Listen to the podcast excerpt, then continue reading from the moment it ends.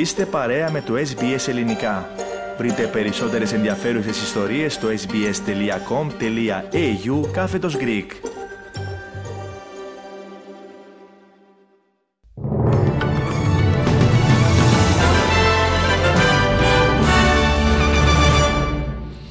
Οι ειδήσεις μας αναλυτικά στην επιμέλεια και εκφώνηση ο Αλέξανδρος Λογοθέτης Μεγαλύτερη μείωση από την αναμενόμενη σημείωσε το ετήσιο ποσοστό του πληθωρισμού για το μήνα Οκτώβριο, σύμφωνα με τις σημερινές ανακοινώσεις της Αυστραλιανής Στατιστικής Υπηρεσίας.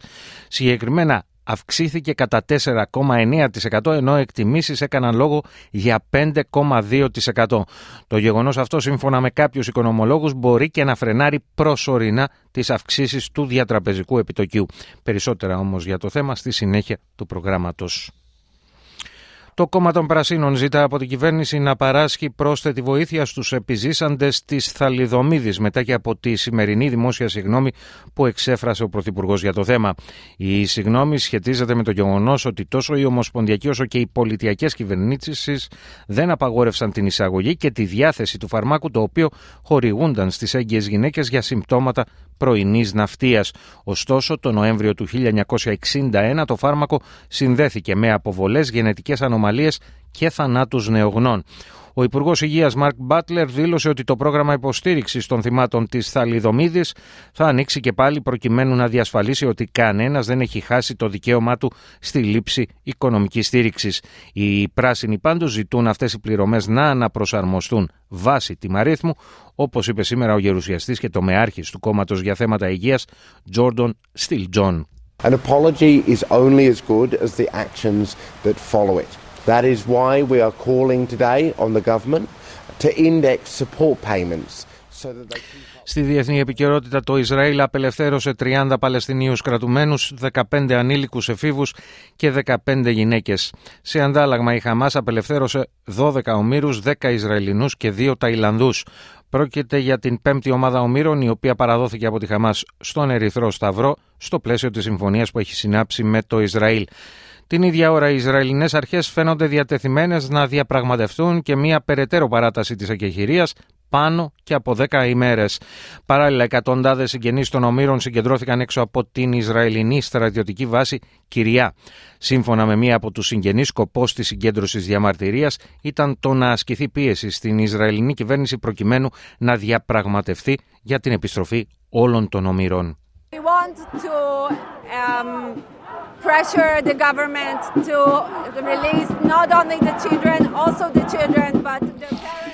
Κρίση στις σχέσεις Αθήνα-Λονδίνου προκαλεί ακύρωση της συνάντησης Σούνακ Μητσοτάκη με φόντο τα γλυπτά του Παρθενώνα. Η ελληνική κυβέρνηση κάνει λόγο για βρετανική απρέπεια, ενώ το Λονδίνο υποστηρίζει ότι υπήρχε συμφωνία ανάμεσα στις δύο πλευρές να μην τεθεί το θέμα των γλυπτών στη συνάντηση των δύο πρωθυπουργών. Κάτι τέτοιο ούτε ισχύει ούτε θα μπορούσε να ισχύει, ξεκαθαρίζουν ελληνικές κυβερνητικές πηγές. Την προηγούμενη ημέρα της ματαιωθήσας συνάντησης, ο κ. Μητσοτάκης είχε παραχωρήσει συνέντευξη σε εκπομπή του BBC, όπου είχε δηλώσει μεταξύ άλλων: Εάν σας έλεγα ότι θα κόβαμε τη Μόνα Λίζα στα δύο και η μισή θα ήταν στο Βρετανικό Μουσείο και η άλλη μισή στο Λούβρο, πιστεύετε ότι οι τηλεθεατές σας θα μπορούσαν να απολαύσουν με αυτόν τον τρόπο την ομορφιά του πίνακα; Ε, λοιπόν, αυτό ακριβώς έχει συμβεί με τα γλυπτά του Παρθενώνα και γι' αυτό συνεχίζουμε να πιέζουμε για κάποια συμφωνία με το Βρετανικό Μουσείο που θα επέτρεπε την επιστροφή των γλυπτών στην Ελλάδα ώστε ο κόσμος να τα απολαύσει καθ' ολοκληρίαν. If I told you that you would cut the Mona Lisa in half and you would have half of it at the Louvre and half of it at the British Museum, do you think your viewers would appreciate the, the, the beauty of the painting in such a way? Well, this is exactly what happened with the Parthenon um, uh, sculptures. Διπλωματικό ατόπιμα χαρακτηρίζουν οι Financial Times την απόφαση του Βρετανού Πρωθυπουργού Ρίση Σούνακ να ακυρώσει τη συνάντησή του με τον Κυριακό Μητσοτάκη. Μάλιστα, το δημοσίευμα λέει ότι τέτοιες ενέργειες μειώνουν τη Βρετανία στα μάτια των Ευρωπαίων εταίρων αλλά και του κόσμου. Την ίδια ώρα, ο αρθρογράφος χαρακτηρίζει μη ρεαλιστική την απέτηση να επισκεφθεί Έλληνας Πρωθυπουργός στο Λονδίνο χωρίς να αναφερθεί στην επιστροφή των γλυπτών. Τέλος, σε δημοσκόπηση που διενεργήθηκε στο YouGov .co.uk το 66% των Βρετανών πιστεύει ότι ο Σούνακ έκανε λάθος που δεν συνάντησε τον Έλληνα Πρωθυπουργό περισσότερα όμως και για αυτό το θέμα στη συνέχεια του προγράμματος. Περισσότερα από 60 σπίτια πλημμύρισαν ενώ τα σωστικά συνεργεία χρειάστηκε να πραγματοποιήσουν δύο επεμβάσεις απεγκλωβισμού ατόμων από πλημμύρες κατά μήκος του South Coast της Νέας Νότιας Ουαλίας και του Southern Inland. Από χθες το πρωί στις 9, 339 χιλιοστά βροχή είχαν πέσει στην περιοχή Ουλαντάλα, ενώ κάτοικοι της γειτονικής περιοχής στη λίμνη Κοντζόλα ανέφεραν ότι η στάθμη του νερού ανέβηκε πάνω από ένα μέτρο κατά τη διάρκεια της νύχτας.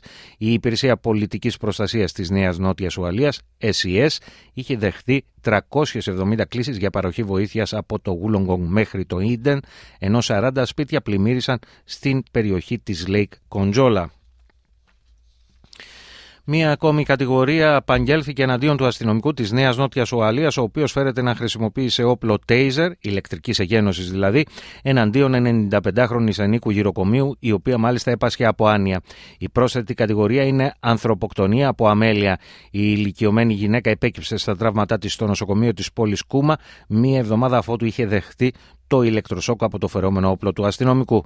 Αρχικά ο αστυνομικός είχε κατηγορηθεί με απερίσκεπτη πρόκληση σοβαρής σωματικής βλάβης και επίθεση που προκάλεσε σωματική βλάβη. Ο αστυνομικός παραμένει σε διαθεσιμότητα άνευ αποδοχών και πρόκειται να εμφανιστεί και πάλι ενώπιον του δικαστηρίου στις 6 Δεκεμβρίου. Η Αυστραλία κινείται προς την υιοθέτηση ενός αυστηρότερου νομοθετικού πλαισίου που θα διέπει το καθεστώς των προληπτικών κρατήσεων μετά την εξαφάνιση ενός ετούντος άσυλο που πρόσφατα απελευθερώθηκε και αρνήθηκε να φορέσει βραχιόλι ηλεκτρονικής παρακολούθησης.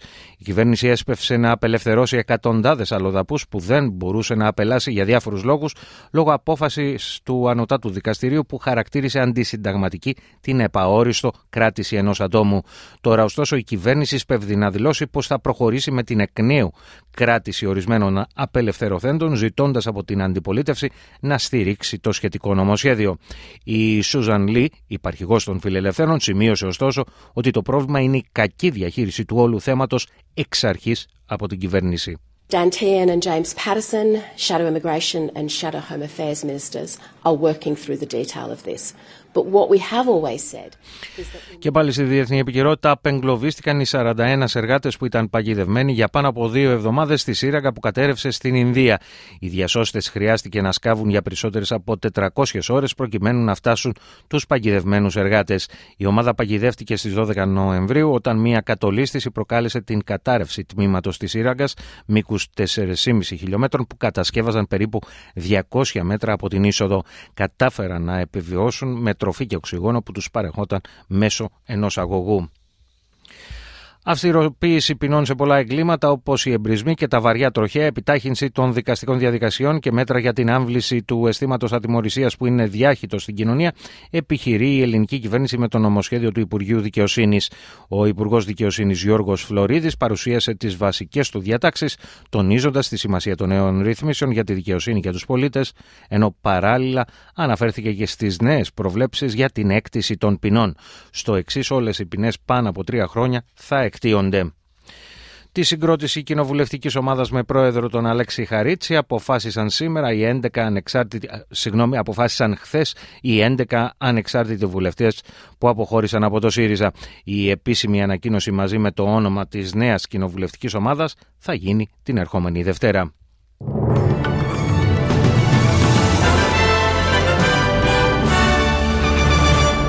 Μία ματιά στις συναλλαγματικές ισοτιμίες. Ένα δολάριο Αυστραλίας ισοδυναμεί με 60,49 λεπτά του ευρώ και 66,56 cents Ηνωμένων Πολιτειών.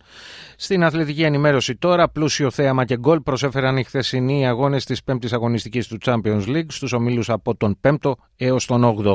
Μπορούσια Dortmund Ατλέτικο Μαδρίτης, Μπαρσελόνα και Λάτσιο εξασφάλισαν την πρόκριση στη φάση των 16, ενώ η Paris Saint-Germain παρέμεινε στη διεκδίκηση μιας θέσης χάρη στο πέναλτι που εκτέλεσε ο Μπαπέ, νικώντας τον Πόπ στο, ε, στο 8ο λεπτό των καθυστερήσεων με τη Newcastle να διαμαρτύρεται όμως για την απόφαση του διαιτητή.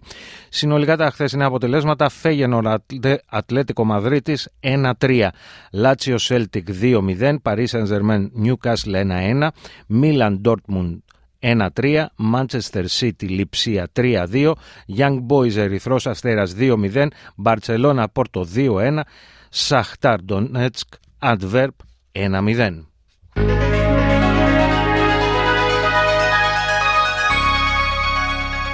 Και να ολοκληρώσουμε με την πρόγνωση του αυριανού καιρού. Πέρθ κυρίως ηλιοφάνεια 17 έως 29 βαθμοί. Αδελαίδα, λίγη συννεφιά 14 έως 25. Μελβούρνη μερικές σποραδικές βροχές 15 έως 19. Χόμπαρτ επίσης μερικές σποραδικές βροχές 12 έως 17. Καμπέρα και εδώ μερικές σποραδικές βροχές 12 έως 23. Γουλόνγκονγκ πιθανότητα βροχής 17 έως 25. Σίδνεϊ λίγη συννεφιά 18 έως 28. Νιούκαστλ κυρίως ηλιοφάνεια 19 έως 29. Βρισβάνη έθριος καιρός 21 έως 35. Κένς κυρίως ηλιοφάνεια 25 έως 34 βαθμοί. Ντάρουιν πιθανότητα βροχής ή καταιγίδας 27 έως 34 βαθμοί Κελσίου.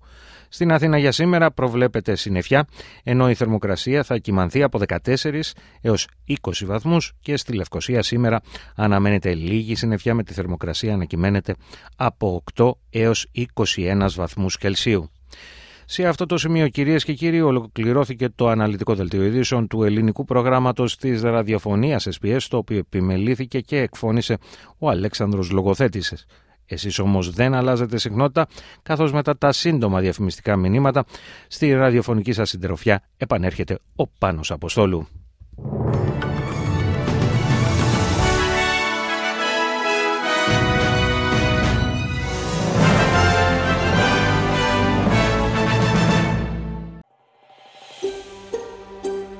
Θέλετε να ακούσετε περισσότερες ιστορίες σαν και αυτήν; Ακούστε στο Apple Podcast, στο Google Podcast, στο Spotify ή οπουδήποτε ακούτε podcast.